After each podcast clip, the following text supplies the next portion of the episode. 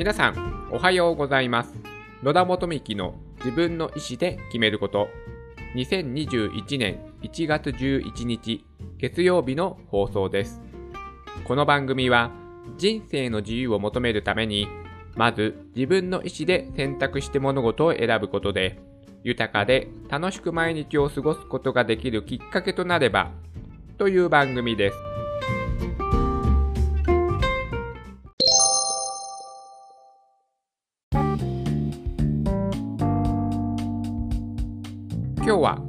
座ることは第二の喫煙習慣についてお話をしたいと思います。先日、勝間勝代さんの YouTube チャンネルを見ていましたら、このね、座ることは第二の喫煙習慣についてお話をされていました。それで私はこれをね、初めて聞いたので、えっ？と思って、そうなの？と思ってですね、その後ちょっといろいろ自分なりに調べてみたことをね、今日はあのまあ、自分自身のまとめとして、ポッドキャストに記録をね、残しておこうと思いまして、そのお話をしたいと思います。そういえばね、あの立ってね、仕事をした方がいいとか、スタンディングディスクっていうのがね、確かに近年なんかね、流行っている風潮があるなとはいうふうに思ってはいたんですけども、なんかね、そこまでのなんか健康に害を与えるものなんだなっていう認識はね、私はちょっとなかったので、ちょっとね、びっくりして、そうだったのと思ってですね、まあいろいろ調べたんですけども、どうやらですね、最新の研究では、まあそこまで健康に害はないというかですね、ちょっと偏った捉え方をしているんではないかなというふうなことを、え私は感じました。まあ、立って仕事をすることを、え、違う、座り、座りっぱなしでですね、もうほんとずっと座りっぱなしで仕事をするのは、確かに健康に悪影響であることはそうなんですけども、でも必ずしも立って仕事をすることがいいということでもないらしいんですね。これがね、ちょっとなんか両極端になってしまって、もしかしたらちょっとね、捉え方の誤解をね、されてる人が多いのかななんていうことをね、ちょっと思いました。えー、っとですね、必ずしも立って仕事をすることが善ではないということで、むしろ立ちっぱなしで仕事をしていても健康え健康に悪影響が出るらしいんですね。じゃあどっちなんだよっていう感じなんですけども、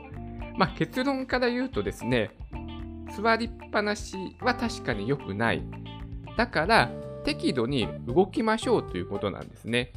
まあ、一つの目安としては、一応30分以内の単位で運動を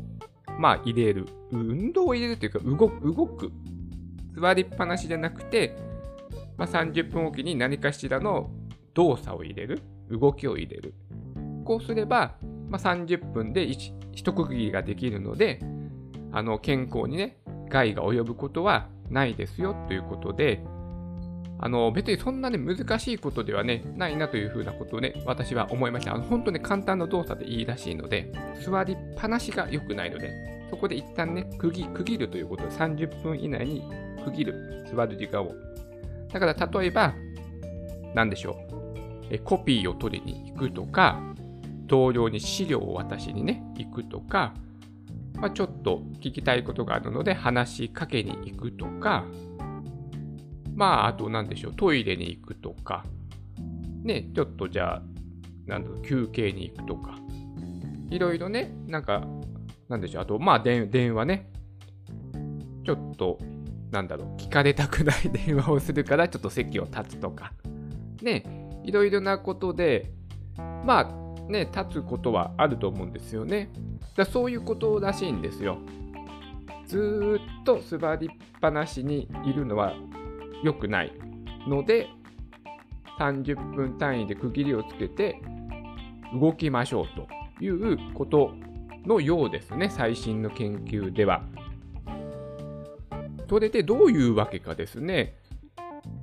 なんか仕事で座りっぱなしは良くない。だから立って仕事をしようみたいな風潮になったのは、ちょっと疑問ということなんですよね。それで、立ちっぱなしもね、良くないんですって。はい。なので、適度に30分おきに何かしらの区切りを入れてくださいということが、まあ、最新の研究結果らしいです。とはいえですね、私もあの、まあ、ネットで調べた情報を今話してますので、正しいね、裏付けをしたわけではないので、まあ、参考程度に聞いていただけたらと思います。はい。それで、ここでね、まあ、もう一個指摘されてたのが、なぜかね、仕事だけにフォーカスされていると。だ仕事中に座りっぱなしは良くない。だから立って仕事をしようみたいな流れになってるんですけども、あのね、一日の生活で考えてくださいっていうふうなことを言われています。つまり、自宅と、仕事、これを区別しないで、まあ、トータルの時間、これを、えーと、座ってる時間が長くなる、長、えー、座りっぱなしになっている、いないか。ここをね、ちゃんとね、えー、目を向けてほしいと。自宅、自宅もですよと。仕事だけではないですよということをね、おっしゃってます。で、ここでも、まあ、えっ、ー、と、最新の研究結果の目安として、1日に10時間以上座っていると、どうやら心筋細胞が損傷した時に生成されるタンパク質の一種であるトロポニンの放出量が増加につながるらしいです。心臓病のリスクが高まるということですね。1日10時間以上座っている。どうでしょうね。なかなかね。うーん、私はそんなにね、座ってないんです。あの、デスクワークは私は基本的に午前中だけなので、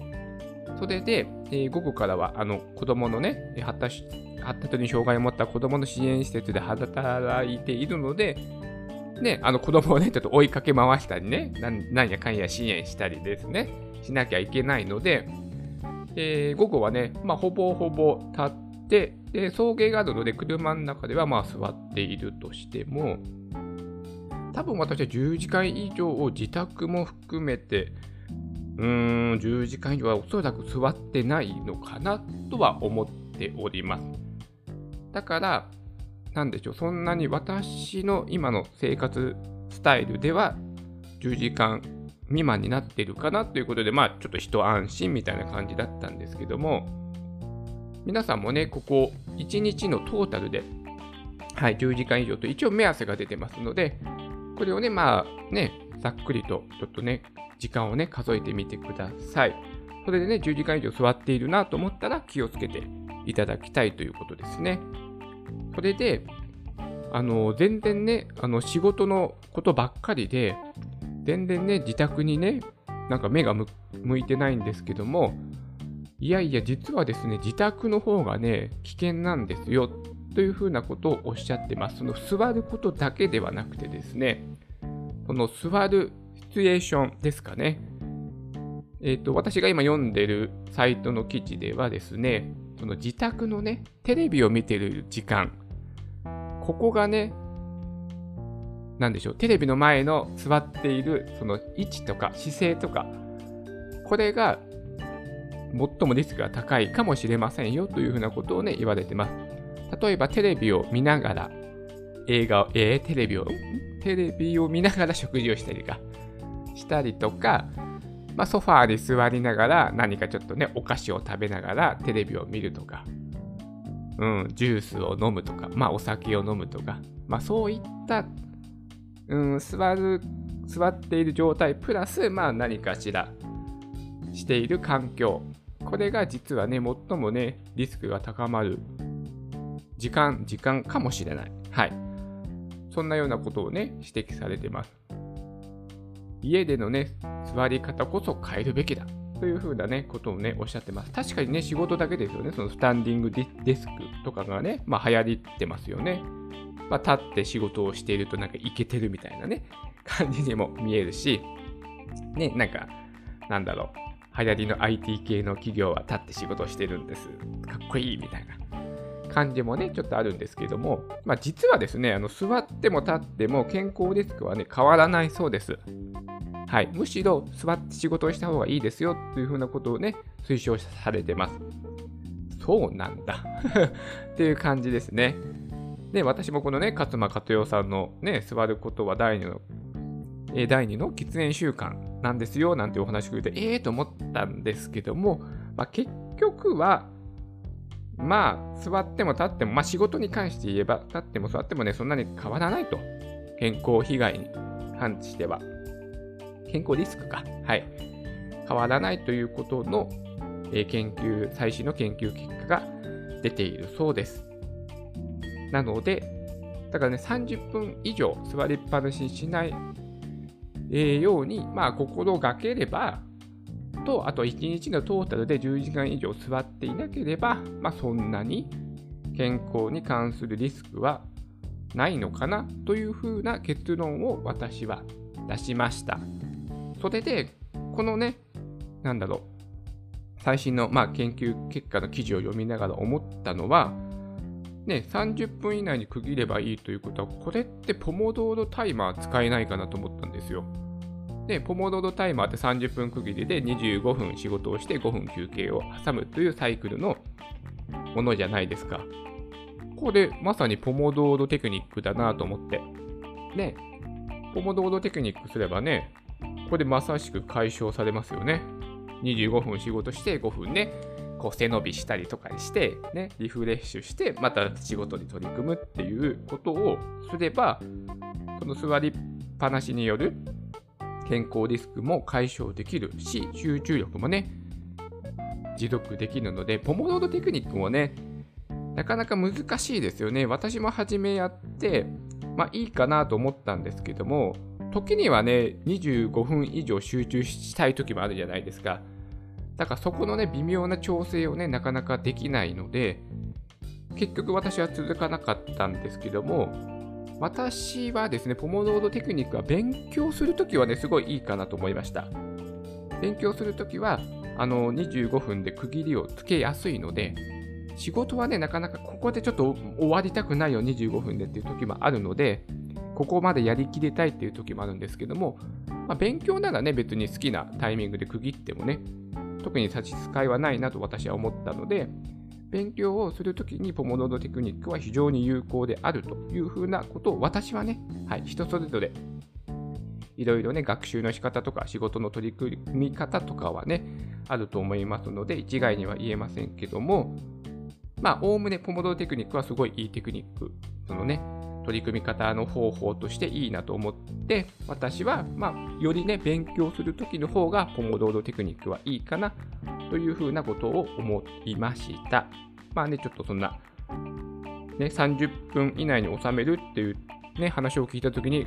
あ、これはポモドーロテクニック使えるなと思ったので、まあそのお話もさせていただきました。はい。まあ、とにかくね、そのね、スタンディングディスクとか立って仕事をすることがね、いいような風潮にはなっていますが、実はですね、立っても座っても健康リスクはね、そんなに変わらない。むしろ座った方がいいそうです。はい。座るか立つかどっちか選択できるのであれば、なるべく座りましょうということがね、推奨されております。はい。だから気をつけるのは、30分以上ね、座り続けていることと、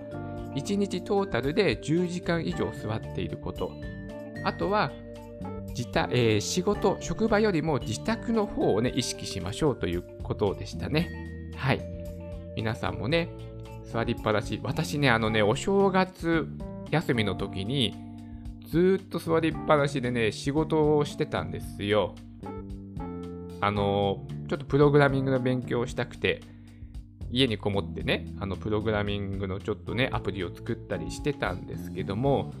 その時ね、座りっぱなしだったので、腰をね、痛めてしまったんですよ。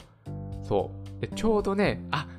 座りっぱなしだったから腰痛くなったんだなと思って、あー、なんだと思ったんですよね。やっぱ座りっぱなしってね、腰にくるんだ、良くないんだなって思っていた時にちょうど勝間さんがこのお話をされたので、えー？と思って。